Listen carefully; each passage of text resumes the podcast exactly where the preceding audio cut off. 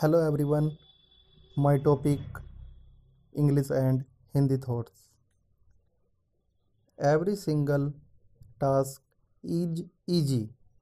just get the sound from inside